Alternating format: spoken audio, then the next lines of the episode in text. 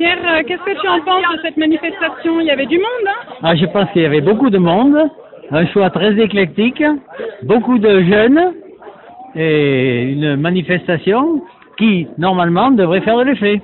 Oui, effectivement. il y Alors, je avait ne sais pas, j'ai vu sortir la délégation, je ne sais pas ce qu'ils ont obtenu, j'aimerais d'ailleurs bien le savoir. En tout cas, ils ont été reçus par l'ARS. A priori, elle était là, la dame de l'ARS, elle a, elle a inter... L'antenne de l'ARS, hein, parce que l'ARS est à Marseille. Eux ici, ils ont, ils ont aucun pouvoir. Hein. D'accord, donc eux, ils nous ont C'est l'antenne par- locale. euh, ils peuvent, Donc ça c'est pas, pas pas eux qui gèrent les budgets, quoi. Donc euh, voilà, c'est symbolique, mais. En tout cas, elle disait que par rapport à l'hôpital de Sisteron, ils y sont plus pour rien. A priori, c'est pas de leur faute si ça va fermer. euh. Bah oui, mais effectivement, je pense que c'est Marseille qui gère. Enfin, c'est même au-delà de Marseille, c'est euh, national en fait. Mais par contre, il n'y avait pas que le milieu médical. Là, on a vu qu'il y avait beaucoup de gens du milieu médical, mais il y a beaucoup de soutien d'autres personnes. Et encore pas Médico-social, pas mal. Mais ouais, c'est quand même dérisoire le nombre de personnes qu'on est. Euh, Combien on est là d'ailleurs? Bah, 300. C'est important. Ah, franchement, ça concerne absolument tout le monde, quoi, la santé. C'est pas possible. Tout le monde devrait être sorti de chez soi aujourd'hui pour dire. Euh, d'accord, les, mais les soignants, c'est des héros il y a deux mois, quoi. C'est que le début, Marion. Ils vont arriver. C'est le temps qu'ils soient prévenus parce qu'en fait, le problème, c'est que les médias classiques n'ont même pas informé de cette mobilisation. On l'a su aujourd'hui. Le problème, C'est c'est les que médias alternatifs qui ont prévenu Le problème, mobilisations. c'est la question de la délégation de pouvoir. Les gens, hein, et c'est très difficile de les faire s'investir eux-mêmes, parce qu'ils trouvent normal que les intéressés, de leur côté, s'investissent pour eux, dans leur domaine. Et ça, c'est pas seulement chez les infirmiers, c'est dans toutes les, tous les secteurs de la société. Cette délégation de pouvoir, euh, je, je dirais que en France, on en meurt. On en meurt. La démocratie en meurt et toute la Mais. Isabelle, qui est du milieu, milieu médical, est-ce que tu t'es sentie soutenue aujourd'hui? Est-ce que par rapport à ce monde-là qu'il y a eu, moi j'ai trouvé qu'on était quand même nombreux pour une, Oui, pas en, milieu de pas semaine. assez, comme il ça. suffit pas d'applaudir. Bien sûr, aussi mais là ils sont venus, ils n'ont pas quoi. que applaudi. Ils sont venus les gens, Ils ils n'ont pas venus. que applaudi quoi. Non pas qu'applaudir, mais C'est vrai qu'il n'y a pas le monde des profs, il n'y a pas quasiment pas de profs. Les, policiers sont là.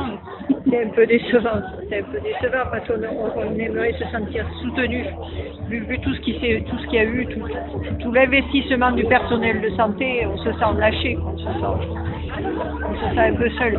Il y a tous ceux qui sont venus.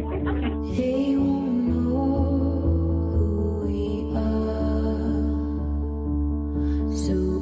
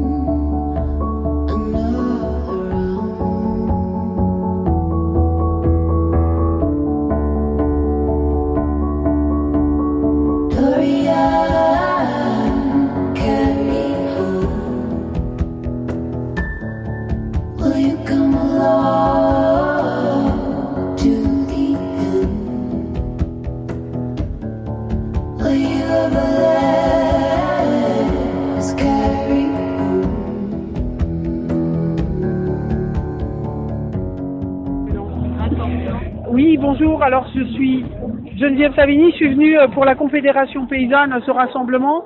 Euh, je pense que c'est vraiment indispensable actuellement d'être tous ensemble, Euh, tous ceux qui œuvrent au quotidien pour une vie euh, normale, quoi, pour les soignants, ceux qui font à manger, ceux qui s'occupent des enfants dans les écoles, de façon à dire plus jamais ça. Et puis surtout, on veut des moyens, des vrais moyens pour les gens. C'est-à-dire que apparemment ils ont, on applaudissait tous les soignants à 8 heures le soir. Bah, maintenant ils ont besoin de salaire, de conditions de travail décentes et c'est pour ça qu'on. Enfin, moi je suis venue là pour ça. Puis pour aussi euh, faire du lien localement euh, pour qu'on se voit tous euh, enfin un petit peu déconfinés et puis qu'on voit comment on continue à construire des choses ensemble localement. Et aussi, il y a tout un mouvement pour le jour d'après, du coup, que tu évoquais en aparté. Bah, le jour d'après, c'est un, en fait, c'est une initiative qui a été lancée déjà au niveau national, mais avec des organisations bah, comme la Confédération paysanne, mais aussi euh, ATTAC, la CGT, le FSU, de nombreuses organisations syndicales et des associations euh, pour voir, euh, pour construire justement ce- cet après. Et euh, pour moi, c'est aussi très important que localement, on dit bah, qu'est-ce qu'on fait, pas vraiment après, mais maintenant, maintenant, aujourd'hui, alors que bah, comment on se nourrit, comment on se soigne, qu'est-ce qui existe, comment on peut faire plus. bah, déjà une société locale dans les circonstances qui sont les nôtres, où il y a plein de soucis, mais euh, où déjà, si on se parle, on arrivera à trouver des solutions. Donc c'est un peu euh, ça que j'aimerais bien arriver aussi à, à voir, où sont les gens, où sont les, les représentants locaux des différentes organisations et qu'est-ce qu'on peut faire ensemble. Et par rapport à l'Europe, je sais que tu es très impliqué à Via Campesina et aussi euh, qu'il y a un mouvement pour euh, l'alimentation et pour revenir à des choses simples dans l'alimentation. Est-ce que tu peux peut-être nous en parler de ce qui se dessine? Bah, L'alimentation en ce moment c'est une pré- préoccupation, euh, y compris dans les institutions qui se sont rendues compte quand même que rien que la politique agricole commune, ça bloquait un petit peu le, ça bloque la situation parce que c'est une vieille politique où il y a des, des acteurs qui sont très impliqués, qui gagnent beaucoup d'argent à travers la PAC, donc ils, ils bloquent le système en fait d'une certaine façon. Donc l'in- l'intérêt c'est d'arriver à, à avoir un problème qui n'est pas résolu, c'est celui de l'alimentation. Donc d'avoir une bonne alimentation pour tous. Et au niveau européen, ils ont fait une proposition euh, dans le cadre d'un Green Deal qui s'appelle la stratégie de la fourche à la fourchette, euh, dans lequel ils incluent donc des, des mesures pour améliorer l'alimentation. Alors tout n'est pas parfait, ça reste un peu un cadre, euh, disons, libéral vert, mais il y a quand même des, des mesures pour diminuer les pesticides de 50%, diminuer les intrants, enfin les, les engrais de 50%, euh, pour avoir euh, des meilleures euh, informations des consommateurs. Donc il y a tout un travail là où il faut que les, organisations euh, paysannes, euh, les ONG soient présentes pour vraiment pousser ça dans le bon sens. Euh, puisque vous pouvez imaginer que les, tout ce qui est, tout ce agrobusiness, pour faire court, ils sont pas favorables à, cette, à, de règlements.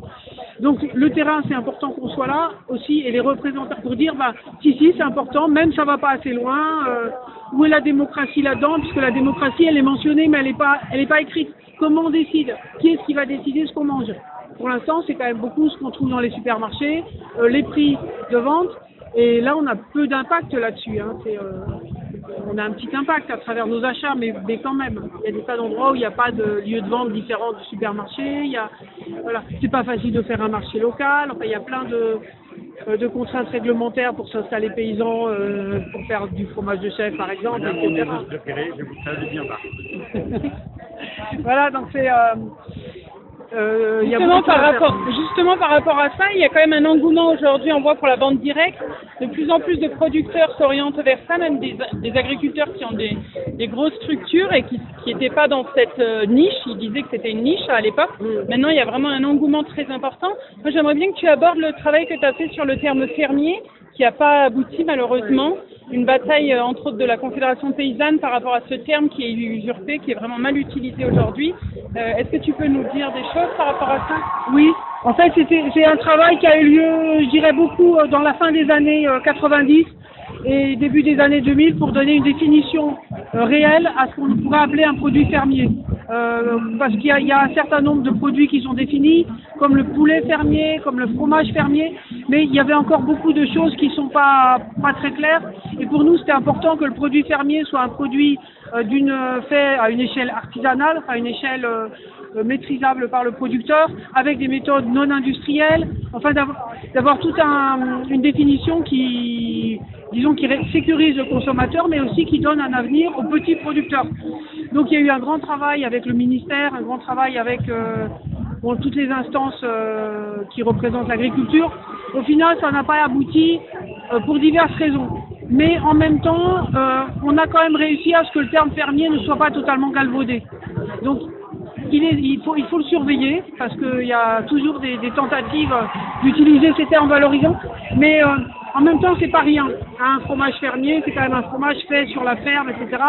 Bien qu'on puisse maintenant l'affiner dans certains cas. Enfin, à l'extérieur dans certains cas. Euh, donc ça, le travail, le produit fermier, c'est vraiment tout le combat aussi pour que les petits producteurs euh, qui utilisent des méthodes, je dirais, traditionnelles ou en tout cas à, dimension humaine, puissent avoir toujours leur place. Et ça aussi, avoir la place en tant que petit producteur, c'est un combat euh, Quotidien. euh, quotidien. Totalement quotidien. Voilà, à différents moments. Voilà, donc là, là on a Le un problème, c'est que c'est utilisé, tu le vois, par l'industrie et tout ça aujourd'hui dans les supermarchés. Il y a le poulet, comme tu as cité, il y a des fois des euh, fromages fermiers qui ne sont pas fermiers. Le problème, c'est quand même vachement utilisé, euh, pas forcément dans le bon contexte. Quoi. Alors fermier, peut-être pas complètement attention parce que le poulet fermier c'est très vieux comme appellation et en fait c'est quand même des lots de moins de 3000 poulets qui ont accès au sol, euh, qui mangent du grain, qui n'ont pas de... pour certains même il y a des labels qui n'ont pas d'OGM et c'est écrit dans le cahier des charges donc c'est pas rien. Ça c'est pas rien, il y a quand même une définition. Euh, fromage fermier aussi, il y a une définition qui est... euh, Oui, qui- mais- qui est- même si... euh, Camembert fermier, tout ça, j'ai l'impression que l'industrie a quand même récupéré une partie et je pense qu'il y a des laiteries qui, qui collectent du lait qui sont pas, c'est pas forcément fait à la ferme, si tu veux. Alors, le, le problème du, du, du camembert, c'était l'appellation euh, au lait cru, Ah là où il y a eu tout un combat sur la question du lait cru. Alors maintenant, c'est très restrictif. Alors évidemment, l'industrie trouve toujours des, Des failles, des, des failles ou des façons de détourner le- la, la question. Et c'est pour ça que globalement, je pense que on peut défendre le produit fermier, le produit local, mais dans des circuits locaux. C'est beaucoup plus difficile dans des grands circuits. Et que pour le, pour le consommateur, euh, l'important, c'est, je pense, le contact avec les producteurs, la discussion, puis l'information. Faut apprendre aussi. Hein, c'est pas, euh, Oui, oui, c'est sûr. il y a une culture autour de l'alimentation qu'il faut, donner Aujourd'hui, c'est vrai qu'on a le choix de consommer directement chez les producteurs parce qu'il y a plein de débouchés entre autres les magasins de producteurs qui se créent Ouais. et qui permettent à chacun de trouver des bons produits. quoi. C'est une démarche à faire. quoi. Oui, et je pense que dans, dans les Alpes de Haute-Provence, on a la chance d'avoir beaucoup de producteurs, Il y a beaucoup, beaucoup de magasins, ouais. de producteurs, de. Non, je crois que là, là les, les consommateurs des, des Alpes de Haute-Provence, Ils sont gâtés. Ils sont gâtés. C'est pas pareil pour tout le monde, là, vrai. et puis, et puis ça, ça- Ils ont plus d'excuses. Ils ont plus d'excuses pour aller manger dans les supermarchés. C'est pas possible. Il y a d'autres solutions. Oui, puis pour, pour être vigilant et, ouais. et favoriser par le rachat quand même le développement des petits producteurs. Ouais. Donc, Et d'ailleurs, ça rejoint euh, ce qui se passe au niveau de la santé et tout ça. Quand même, l'alimentation, c'est la première base pour la santé. Et donc, ce qu'on ingère et tout ça, c'est hyper important. Donc, si on consomme de la qualité, je pense qu'on a tout intérêt à le faire parce qu'on se retrouvera moins dans des situations où on risque d'être médicalisé Oui. par la suite Ben. et qu'il y ait euh, beaucoup trop de monde dans les hôpitaux, quoi. On a vu aussi avec le Covid, les, les gens qui étaient plus le, le plus euh, fragiles, les gens qui avaient des problèmes euh, de, Il y de avait un santé. sy- système immunitaire euh, plutôt défaillant. Enfin, un système immunitaire et puis aussi les problèmes d'obésité, les problèmes de, de, de cœur, des De problèmes de diabète, tout ça qui ouais. sont liés à une alimentation de mauvaise qualité. Donc tout, tout, tout se C'est rejoint. relié, ouais. De même que la qualité de vie, d'avoir un temps de vivre normal, je pense que c'est aussi quelque chose à, à défendre.